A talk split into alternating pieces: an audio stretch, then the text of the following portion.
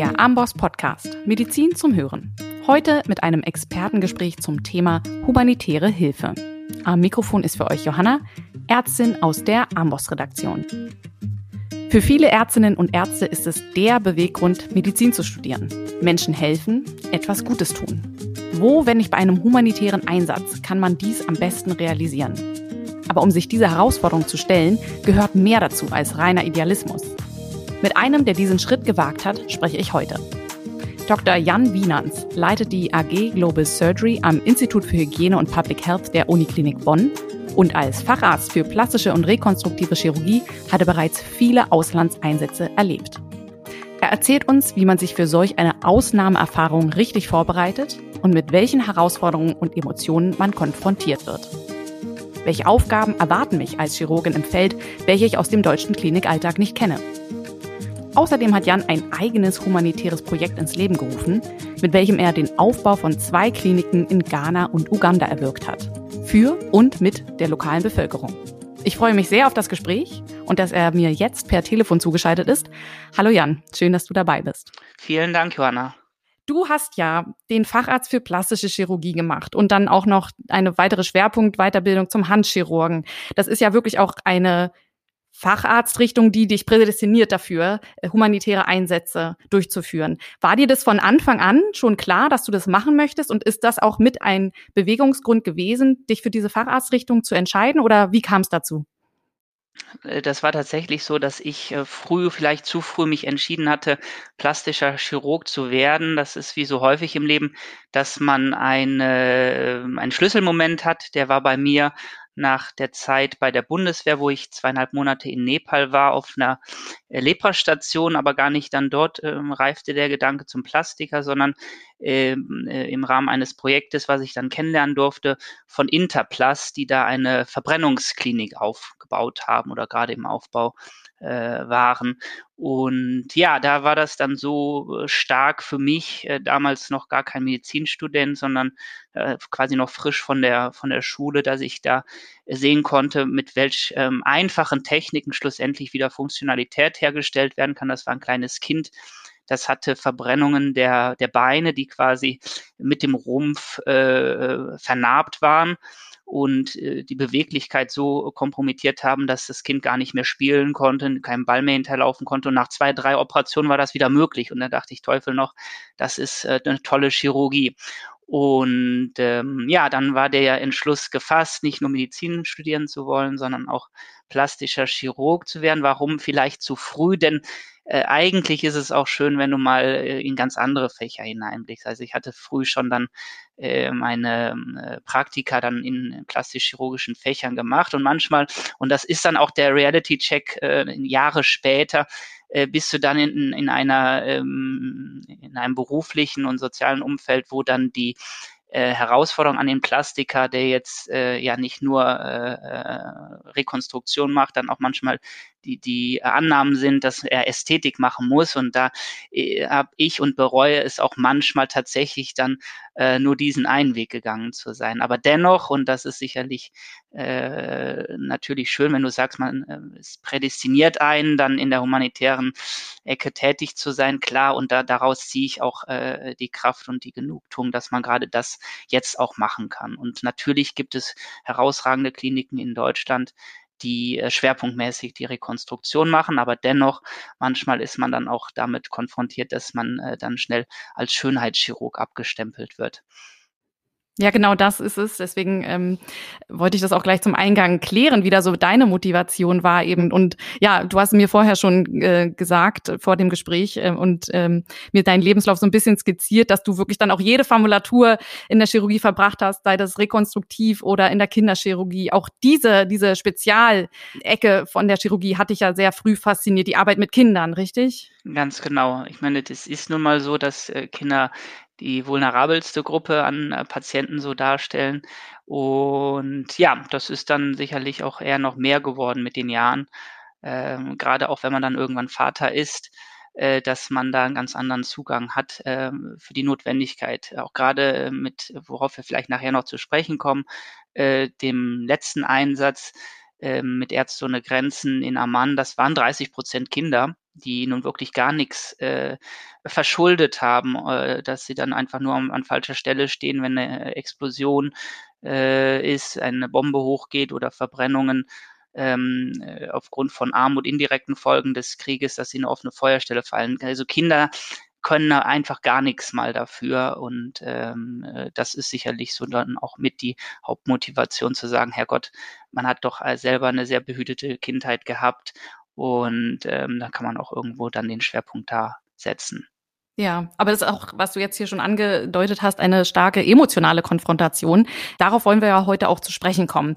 Du hast ja mittlerweile viele Einsätze hinter dir. Du warst in Amman jetzt zuletzt, hast du gesagt, du warst vorher auch schon im Gaza-Streifen, du warst in Afghanistan, in Somalia. Ähm, was war dein erster Einsatz? Wie kam es zu diesem ersten Einsatz? Und ähm, vielleicht kannst du uns einmal erzählen, wie es dir vorher ging, als feststand, dieser Einsatz wird jetzt passieren und wie ging es dir da? Ja, ähm, der erste Einsatz war in, im Südsudan.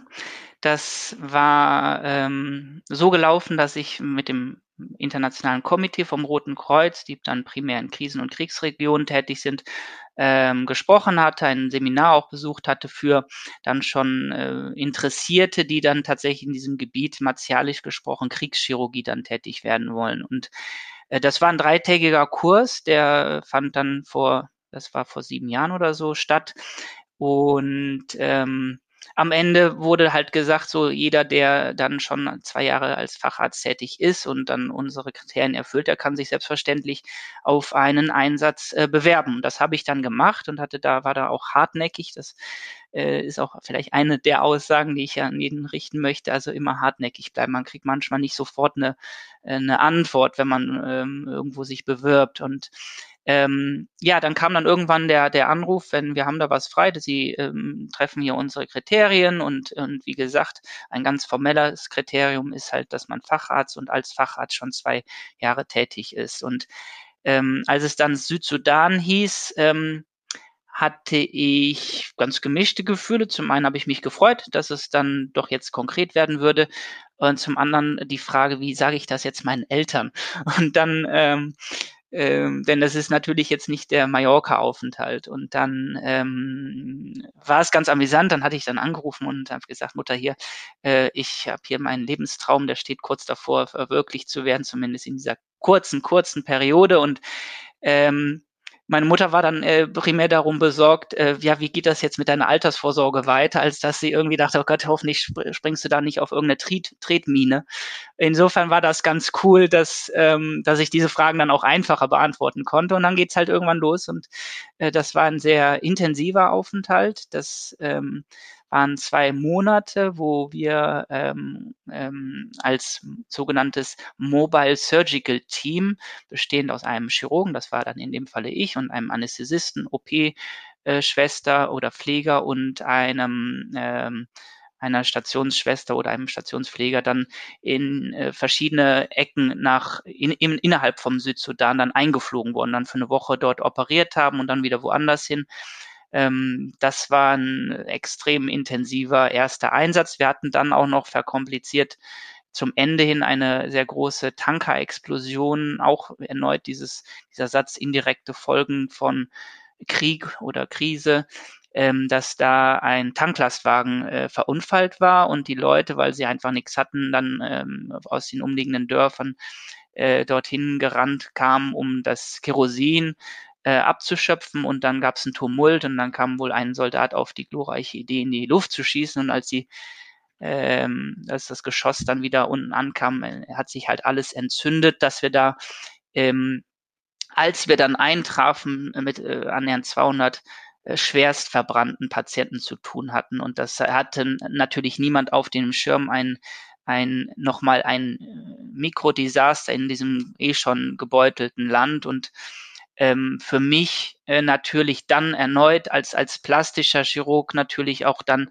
eine Möglichkeit, äh, sich äh, in voller Breite in seiner Aktivität dann ähm, da ähm, ähm, hoffentlich sinnvoll einzubringen. Und äh, das waren sicherlich dann auch nochmal sehr intensive Tage ähm, und dann auch nicht nur IKK, sondern auch UN und MSF äh, auch die äh, südsudanesische Armee, die dann da für einige Tage dann mit unterstützen konnte, um diese Katastrophe da auch nochmal vernünftig zu adressieren.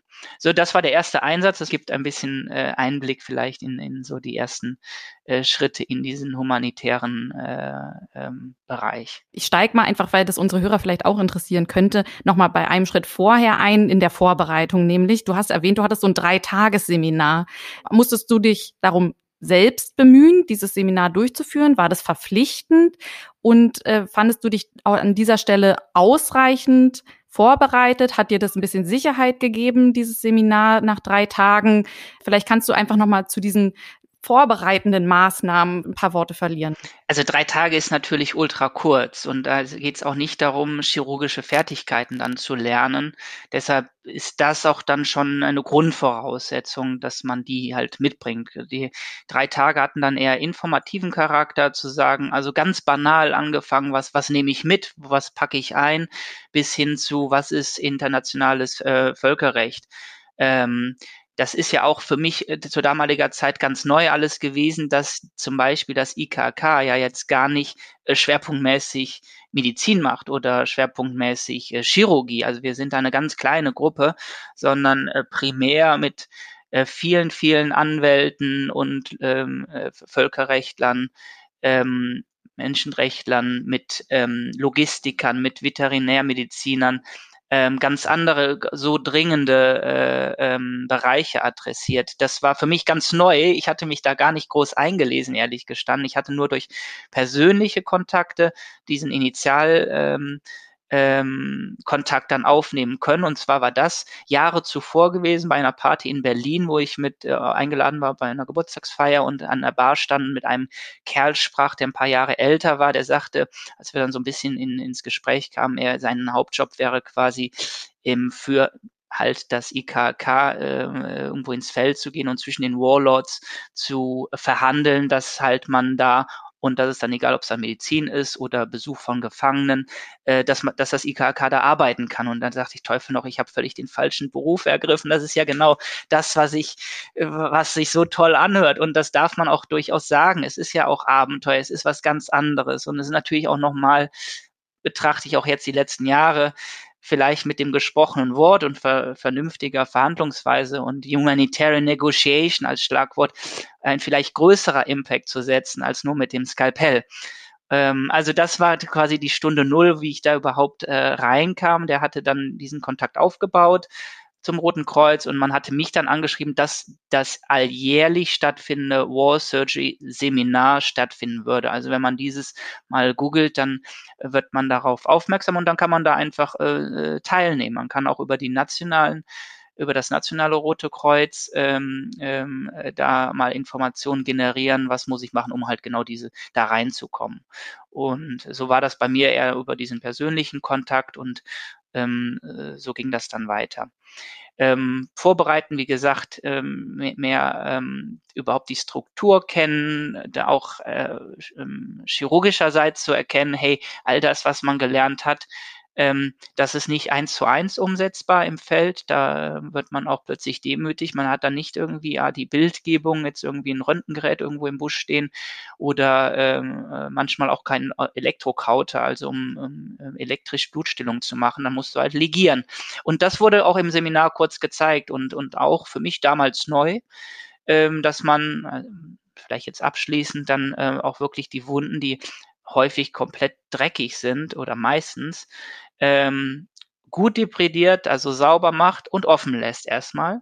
Fünf Tage ein Verband drauf und dann wird der Verband abgenommen, wenn der jetzt nicht komplett unter Eiter steht. Und häufig ist es dann tatsächlich so, dass dann eine gute, saubere Wundsituation gegeben ist und dann wird da auch nicht groß keine fancy Geschichten mit aufwendigen Lappenplastiken, sondern dann irgendwie dann vernünftig zumachen.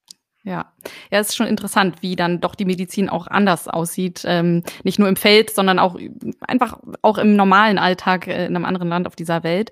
Was fandest du denn so im Rückblick auch betrachtet, was so die größten Herausforderungen für dich waren? Sind es die ähm, Herausforderungen in deinen klinisch-chirurgischen Fähigkeiten auch gewesen, dass du da anders dich ja anders handeln musstest, anders operieren musstest, anders, wie du gerade gesagt, die Wunde versorgen musstest? Sind es eher die emotional-sozialen Kontakte und wie es dann einem damit geht, wenn man eben erlebt, dass man da 200 Verbrennungsopfer hat nach so einer Explosion?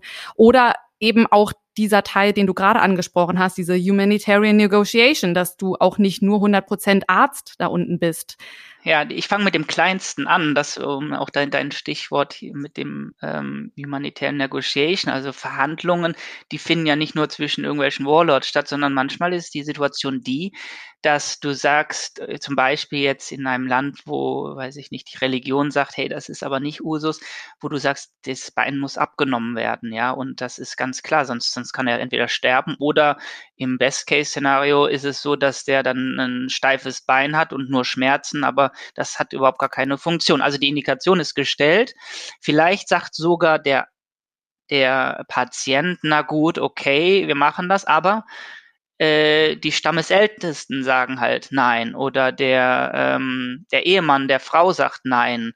Äh, das sind ganz krasse äh, Situationen äh, auf Mikrolevel, dass du da wirklich auf äh, wirklich eins zu eins nicht verhandeln musst, aber erklären und akzeptieren musst. Du kannst nicht die Leute drängen, äh, nur weil du denkst, das ist das medizinisch Sinnvolle, dass sie dann auch entsprechend das so akzeptieren. Also das ist sicherlich eine Riesenherausforderung ähm, oder äh, eine, eine kleinere Herausforderung als die riesengroße. Ich habe jetzt deine Worte mit Absicht einmal sacken lassen. Also ich sprach jetzt ähm, es ist die Scham. Es ist vielleicht die Scham, dass du äh, vieles siehst, nicht zwingend als Voyeur, aber auch natürlich äh, ähm, dich ähm, darstellst in dem, was du tust. Und wenn du es gut tust, dann ist das ja auch alles recht. Aber man darf nie vergessen, wir können immer wieder nach Hause. Und ähm, das ist sicherlich etwas, was mich doch bewegt, auch zu sehen hier, das ist jetzt auch nicht jetzt irgend nur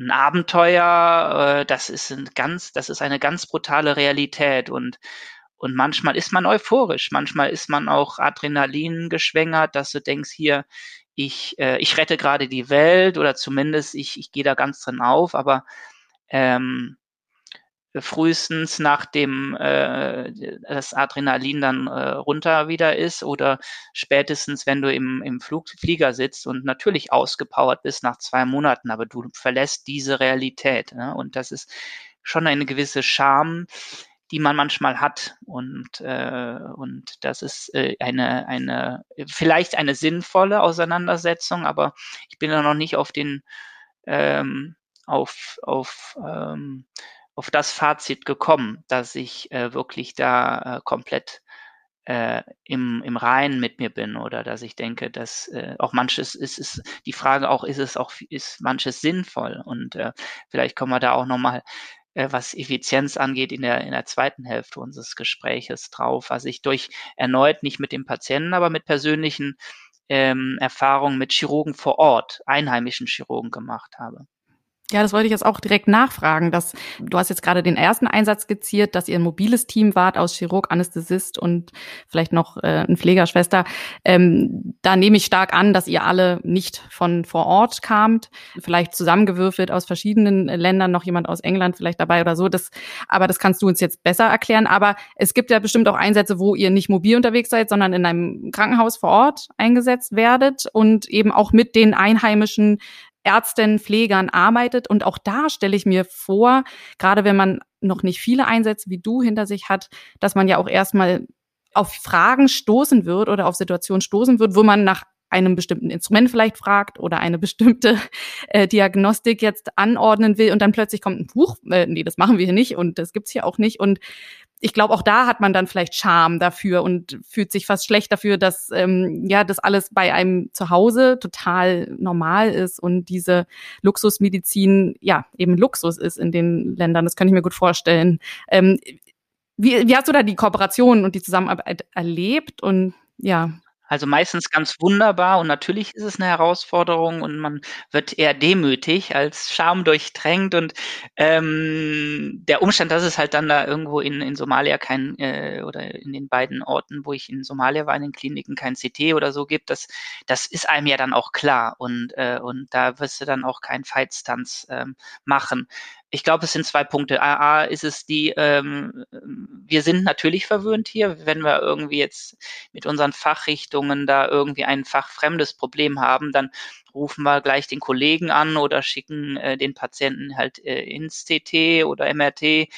Ähm, das heißt, im im Feld, ja, muss man schon oder auch in den, äh, einfacher ausgestatteten Kliniken muss man da schon wieder bisschen sich auf ähm, den Menschen konzentrieren, der man mal vielleicht war im, im, während des Studiums oder im Anfang des, der Facharztausbildung, dass man auch wieder wirklich mehr sieht, riecht, äh, fühlt, selber mal ein Stethoskop in die Hand nimmt und halt nicht nur irgendwo das Messer reinrammt. Äh, das ist sicherlich so, dass das äh, eine nicht eine Schamsituation ist, sondern eine, eine Herausforderung und manchmal mit pochendem Herzen, weil du denkst, Teufel noch, das ist jetzt aber zehn Jahre her und also ich weiß schon, wo der Blinddarm ist oder was so die klinischen Zeichen sind. Aber ähm, natürlich, das ist dann eher eine Herausforderung, aber die nimmt man sportlich, was die ähm, Zusammenarbeit mit den lokalen Kräften angeht, ist es auch meistens fantastisch, dass man A überhaupt jetzt aus chirurgischer Sicht mit dem Chirurgen auf auf hoch ähm, trainierte Generalisten stößt. Das hat Positives wie Negatives.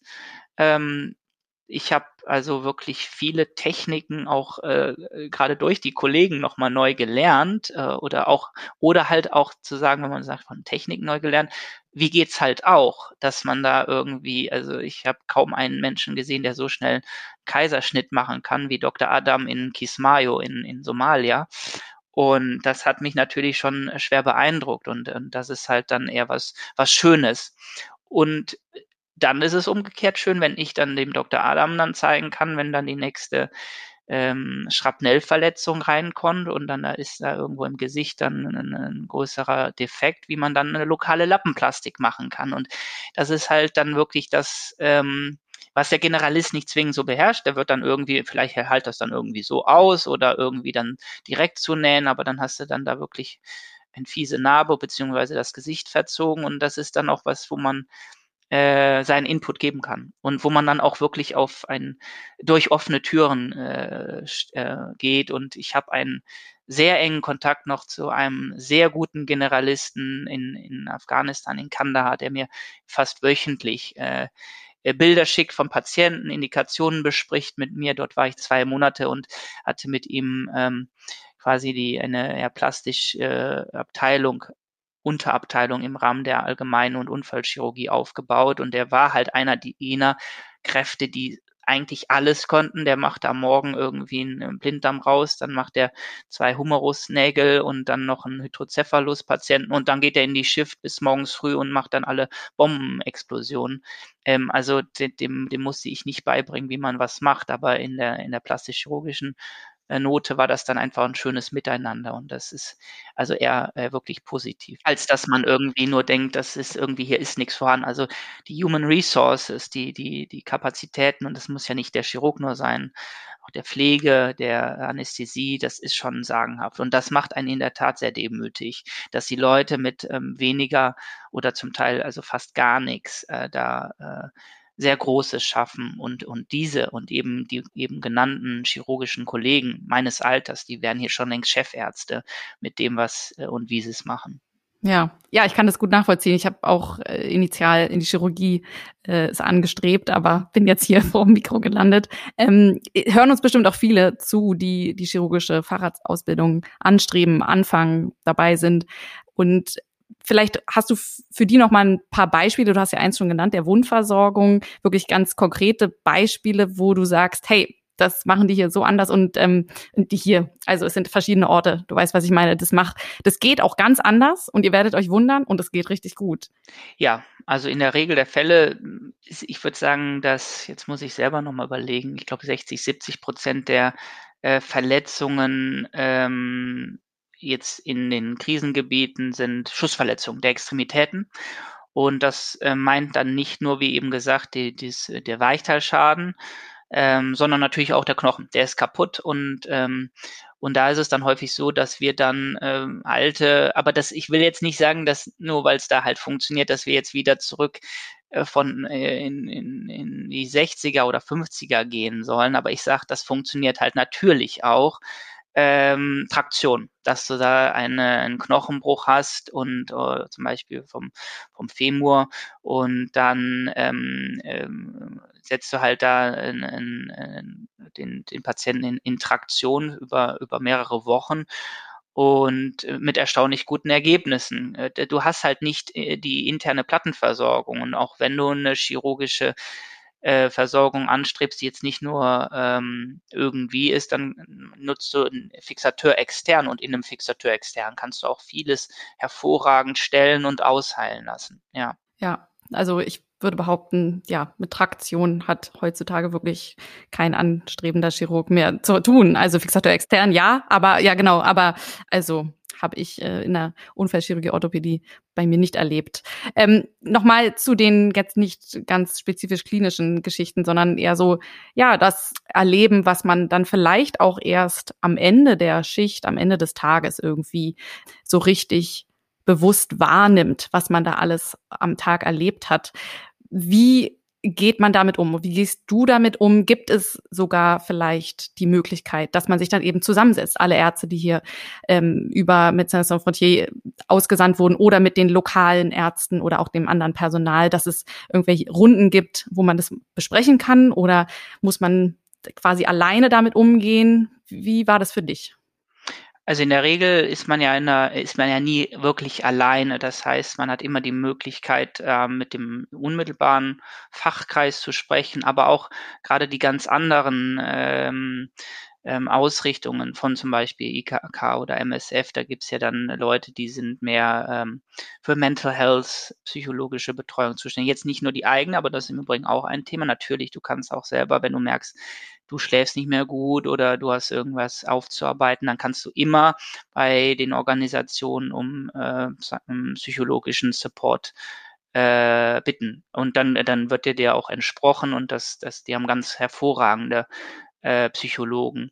Das war bei mir nie der Fall. Ähm, aber das will ich überhaupt nicht sagen, dass das nicht auch irgendwann mal vielleicht notwendig werden würde.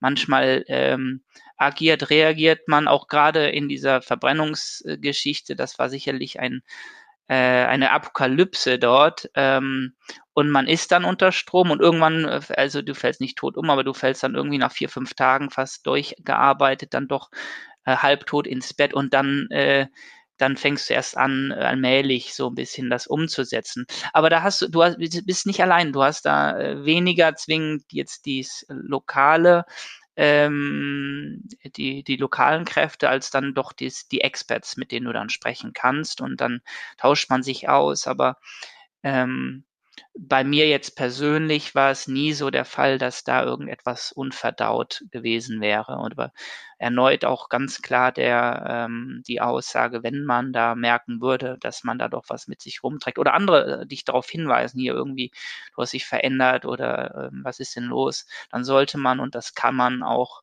äh, sehr gerne tun, äh, sehr vertraulich sich an die psychologische mhm. Betreuung wenden. Und ich kann mir auch vorstellen, dass es bestimmt auch ähm, Leute gibt, die dann abbrechen, weil sie auch einfach sagen, sie haben sich das doch einfacher vorgestellt oder haben sich nicht richtig zu Hause in Deutschland so einschätzen können, äh, weil man sich das eben nicht vorstellen kann. Ähm, weißt du, wie da die Abbrechquoten sind? Äh, sind dir äh, Kollegen Hatte, begegnet? Ja, mhm. ein, ein Kollege war mir begegnet, der ähm, der das so belastend fand, gerade dieser erste Einsatz mit dem ganzen verbrannten ähm, Fleisch, mit, dem, mit der Haut, die sich da wirklich in dem OP dann stapelte, dass ähm, ich gemerkt habe, der, der, also und er war eine gute Fachkraft, äh, OP-Pfleger und dann haben, haben wir gesagt, äh, dann mach draußen die Koordination und ähm, und geh nicht mehr hier in den OP rein und das das lief. Aber man merkte ihm richtig an, weil er nie in seiner in seiner ähm, Ausbildung äh, auf einer Verbrennungsintensiv beispielsweise gearbeitet hatte. Und ähm, da muss man auch, man muss auch äh, aufeinander achten und, äh, und das haben wir dann pragmatisch gelöst und haben das dann auch alle gemeinsam gut geschultert, diesen Einsatz. Ja, ich glaube auch, dass man dann sehr sensibel dafür wird, ja untereinander äh, auf sich zu achten. Ähm, ich denke auch, eine Herausforderung ist ja dann auch dieses Nachhausekommen, wenn man zwei Monate in einer komplett anderen Welt war und diese Schicksale miterlebt hat, nicht nur gesundheitliche Schicksale, sondern eben auch diese politische Kriegssituation ähm, und eventuell da ja auch, ähm, ja, wie du gesagt hast, ein bisschen verhandeln musste, all das erlebt hat, vielleicht dann im Flieger nach Hause sitzt oder auch zu Hause das noch lange nachwirkt. Sollte man da auch sich Zeit nehmen, erstmal irgendwie zu Hause anzukommen? Hast du dann immer einen Kulturschock bekommen?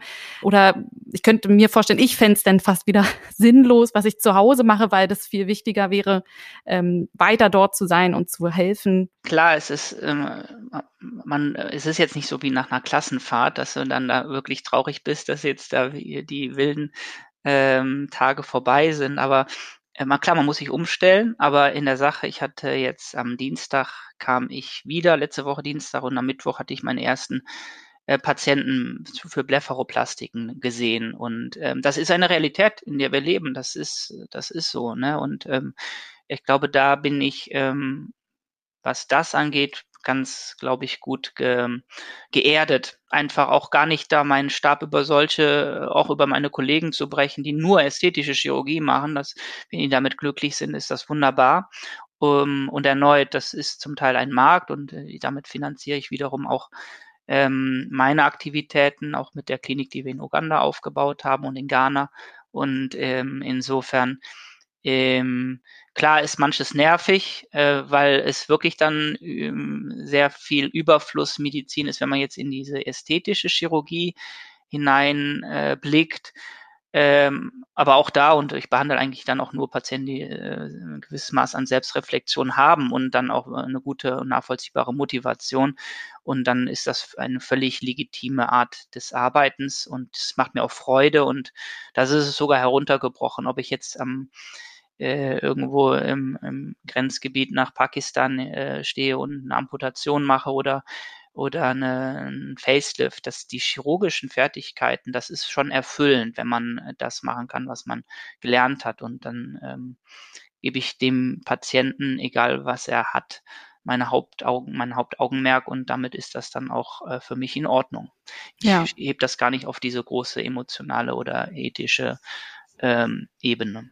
Also es hört sich so an, als ob du auch wirklich, sag ich mal, von deinen psychologischen äh, Eigenschaften oder ja, dein State of Mind dafür doch auch gemacht bist, das klingt auch wieder sehr abgedroschen, aber für diese Einsätze auf jeden Fall ein gutes Rüstwerk mitbringst, so von deiner. das ist schön.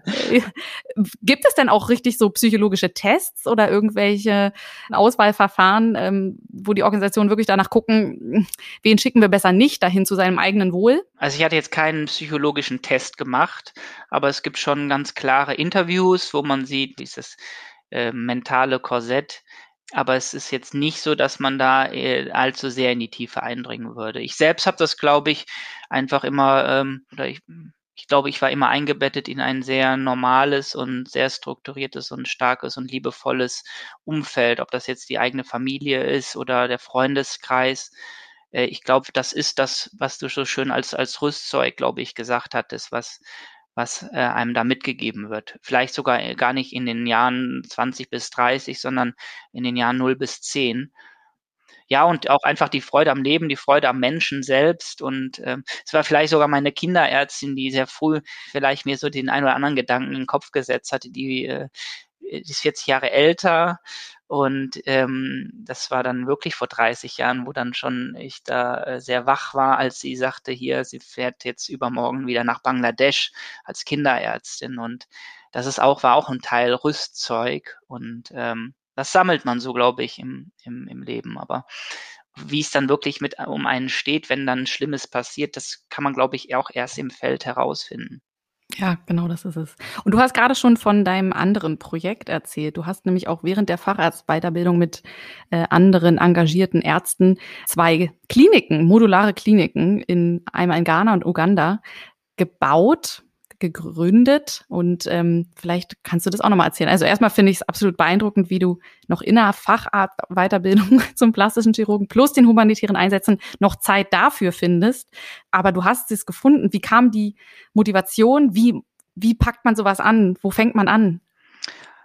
Ähm, wir hatten vor, ja, das, man muss jetzt aufpassen, dass man da nicht zu cheesy wird mit dem, wie man da jetzt irgendwie, also schlussendlich ist es eine gewisse Dankbarkeit und wir haben auch auf unserer jetzt nicht höchst professionellen Homepage da auch, glaube ich, so die Statements so ein paar von ein paar Vereinsmitgliedern drin und das sind ganz verschiedene äh, Motivationen und Gründe, weshalb man was macht. Der eine mag vielleicht wirklich mehr christlicher oder religiöser Motivation sein. Der andere sagt, wir machen zwar was machen können. Und das finde ich eigentlich alles gut. Äh, wir sind, waren zu damaliger Zeit tatsächlich so ein bisschen jünger und hatten vielleicht noch nicht die ähm, fachliche Expertise. Das waren auch nicht nur Ärzte, auch Anwälte. Wir hatten eine professionelle Skifahrerin dabei äh, wenn ich sage, die hatten wir jetzt dabei, ist die ist nicht tödlich verunglückt, nur irgendwann geht's dann halt weiter mit dem, mit dem Leben. Aber und genau das ist es. Wir haben gesagt, lass es uns jetzt tun. Früher oder später werden wir entweder alle unseren Karrieren hinterher hecheln oder ähm, die Einbauküche oder das Haus abbezahlen, die eigenen Familien haben etc.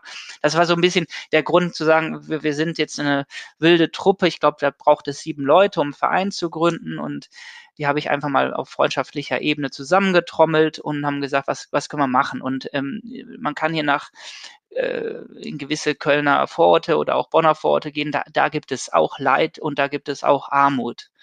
Und ähm, also man muss jetzt nicht immer nach Afrika gehen oder nach Bangladesch, um da wirklich vielleicht einen Impact zu machen. Deshalb, das will ich auch ganz klar sagen. Also das gibt so viele Menschen, die täglich ehrenamtlich, ob das jetzt die Tafel ist oder Hausaufgabenbetreuung, ähm, wirklich Beachtliches leisten. Wir haben in die Hände gespuckt, wir haben gesagt, äh, in Afrika kannst du auch an einem äh, dreckigen Glas Wasser sterben. Lass uns da was machen. Das sollte jetzt nicht gleich irgendwo in einem Krisenland sein. Es fiel schnell auf Ghana. Initial war der Gedanke der, ähm, mit einem äh, tatsächlich jetzt dann auch im Einsatz verstorbenen äh, Kollegen im Nordghana was zu machen.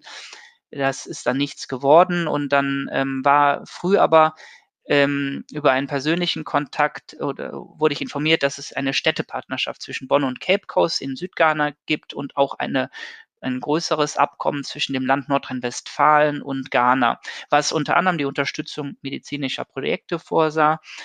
Ähm, und da hatten wir dann schon mal so ein bisschen ah, ein sicheres Land, ein bisschen politischen Rahmen für zum Türe öffnen. Auch über die Jahre, ich glaube, sechs Mayors, Bürgermeister in House kommen und gehen sehen, ist natürlich auch sehr zäh, immer wieder alles neu zu beschreiben oder erklären.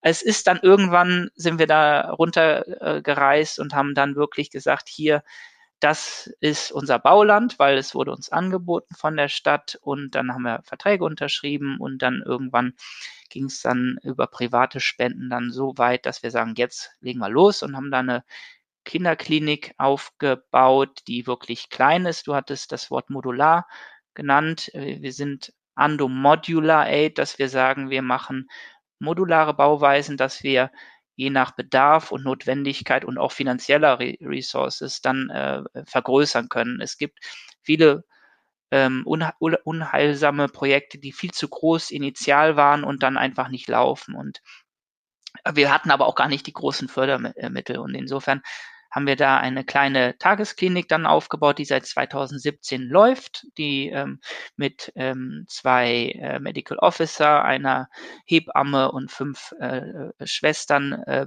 ähm, äh, unterstützt wird aus ghanaischer Seite. Und das Tolle ist wirklich, dass wir da ähm, nicht nur die Deutschen sind, die dann da was hinbauen, sondern dass die ghanaische Seite komplett ihren Teil äh, erfüllt mit dem ähm, Angestellten, die von ghanaischer Seite bezahlt werden und die äh, Klinik ist akkreditiert, die ist fest implementiert im ähm, ghanaischen Gesundheitssystem, sodass die Versorgung der Patienten dann auch ähm, über das ghanaische äh, Gesundheitssystem abgewickelt werden kann und auch wir keine Kosten haben mit den, mit den Medikamenten etc. Also das ist super und ähm, weil das dann so gut lief und auch ein Sponsor aus Köln sagte, hey, ihr habt wirklich das äh, auf die Beine gestellt, hatte er dann eine Idee, äh, in Uganda was zu äh, realisieren. Und da haben wir jetzt äh, just vor drei Wochen die zweite Klinik, wesentlich größer und eine chirurgische Klinik des Ginger, Ginger Center for Reconstructive Surgery and Global Surgery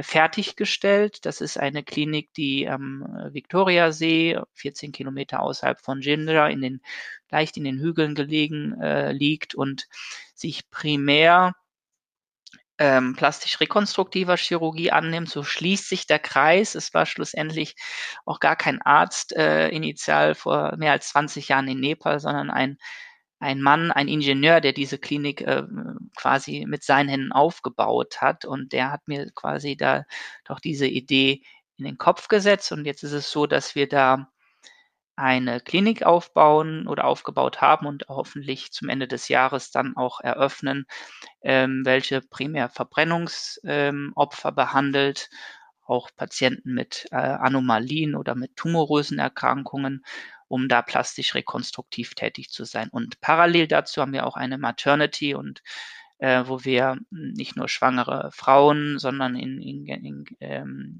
generell auch äh, Frauen mit Frauenerkrankungen, mit Fistelchirurgie, aber auch mit tumorösen Erkrankungen behandeln wollen. Und das ist ein Projekt, was hoffentlich die nächsten zehn Jahre uns mindestens begleiten wird und wo wir auch in der Frühphase auch einheimische Kräfte ausbilden wollen. Und das ist so ein bisschen der Kerngedanke, dass wir ähm, gerade nicht nur ähm, äh, da uns verwirklichen, sondern dass wir sagen, wir wollen das so schnell wie möglich in heim, einheimische Hände übergeben und uns überflüssig machen.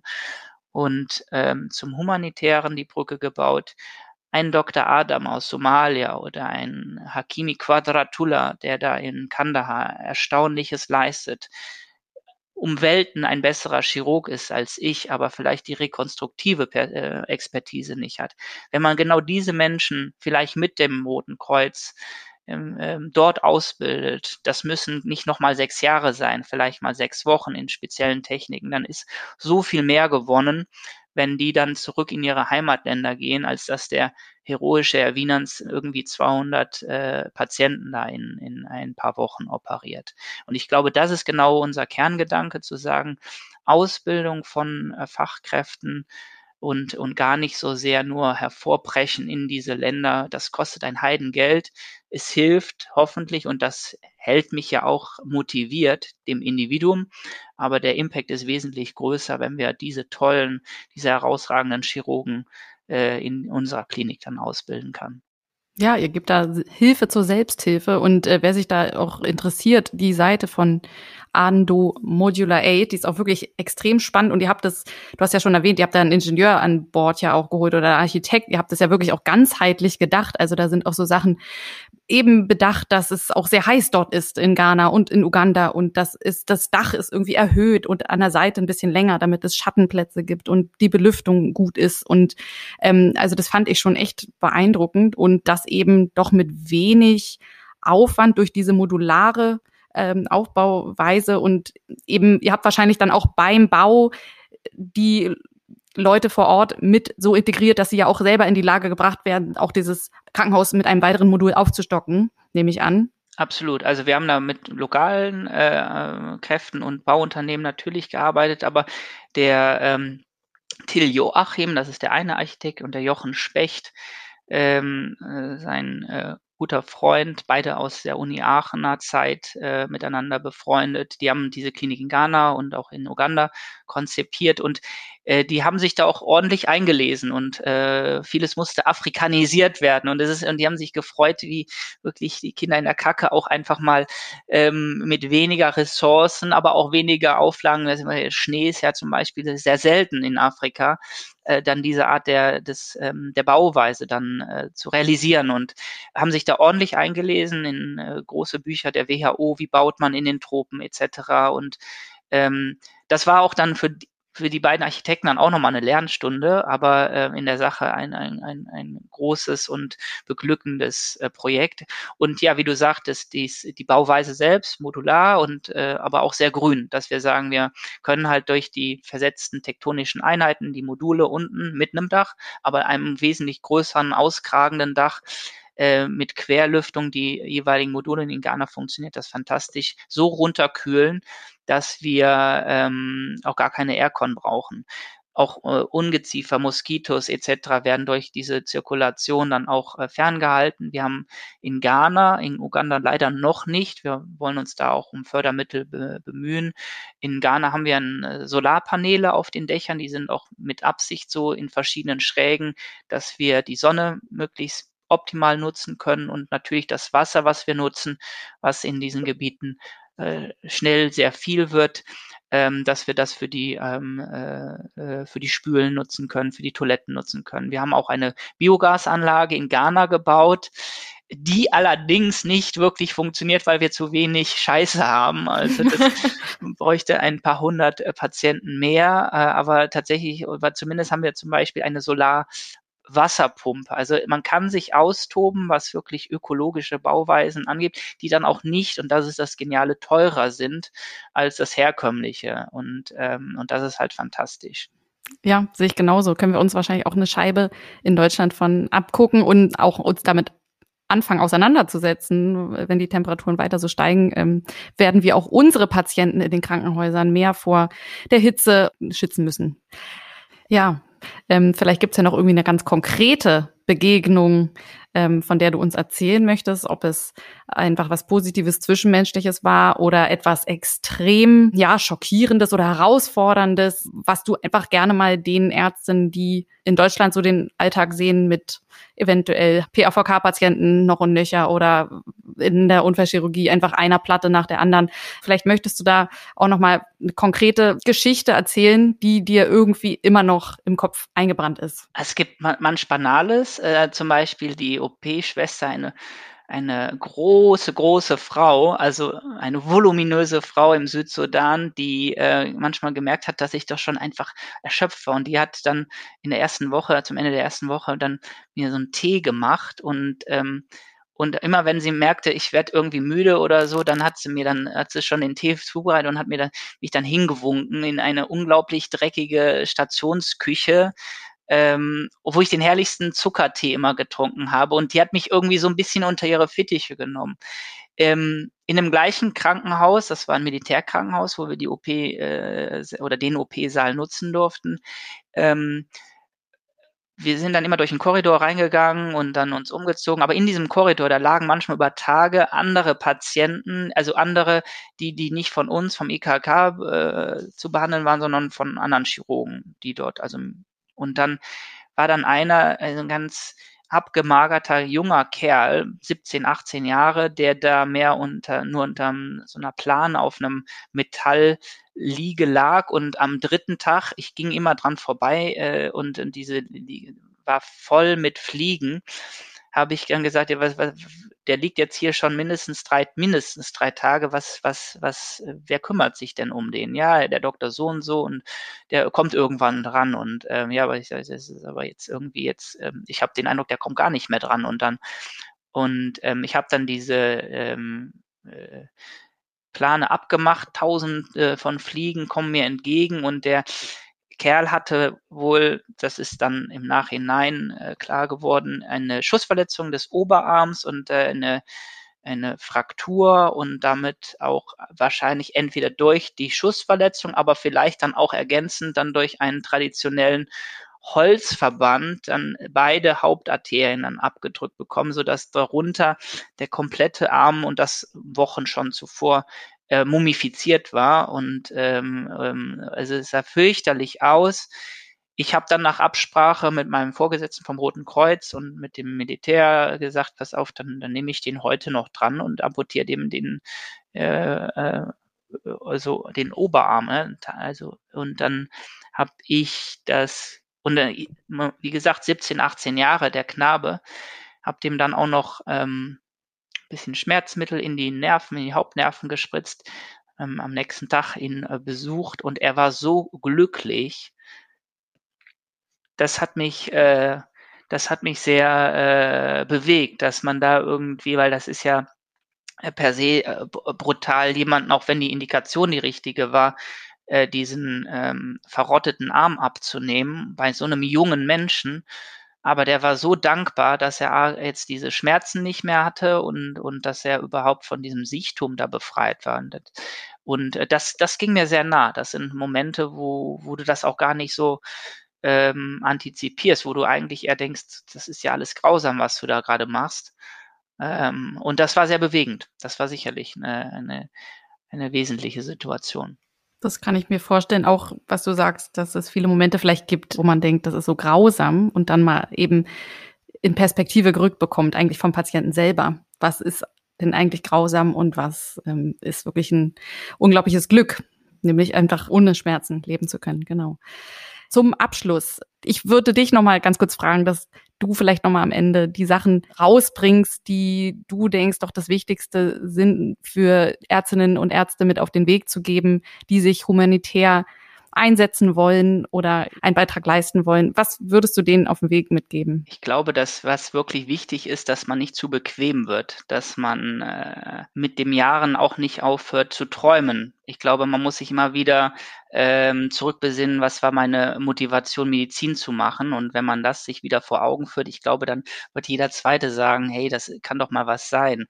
Ähm, man kriegt so viel Glück, man kriegt so viel ähm, Echtheit, zurück. Das kriegt man auch auf der Station in, äh, im Krankenhaus Eschweiler, wo ich gearbeitet habe. Aber ähm, wir leben auch halt in einem unglaublich äh, privilegierten Setting hier und äh, die Realität, äh, man muss sagen, da draußen ist doch nochmal eine andere und ich, ich, ich denke, man, ähm, und wenn es auch nur der eine Einsatz dann ist, äh, man nimmt so viel äh, mit und das ist keine Schwere, das ist, glaube ich, auch eine, eine ganz neue und leichte Einstellung zum Leben. Das, äh, ähm, ich glaube, das ist etwas, was ich geben, äh, einfach mitgeben möchte, dass, dass das viel Glück bedeutet bei allem Grässlichen. Ja, man muss demütig sein und man darf auch mal beschämt sein. Und ich habe es ja eingangs gesagt, äh, der Umstand, dass man auch wieder nach Hause kann, das ist ähm, ein Riesenprivileg und das sollte auch eher einen immer demütig machen. Ähm, praktisch gesehen, jeder Arzt, jeder äh, Pflegekraft ist, ist sinnvoll und, und gebraucht im Einsatz. Das muss jetzt nicht nur der messerschmeißende Chirurg sein, der ich nicht bin, aber ähm, also was das Schmeißen angeht, ähm, die ähm, ähm, Medizin ist für uns alle ein, ein, ein Riesenfach und mit einer solch großen Notwendigkeit und Gesundheit ist das höchste Gut. Ich denke, das ähm, äh, ist an vielen Ecken in dieser Welt so wenig adressiert. Und ähm, insofern gibt es viel zu tun. Und ich wünsche jedem, dass er da die Kraft und die, äh, das Feuer hat, das einfach mal auszuprobieren. Ja, denke ich auch.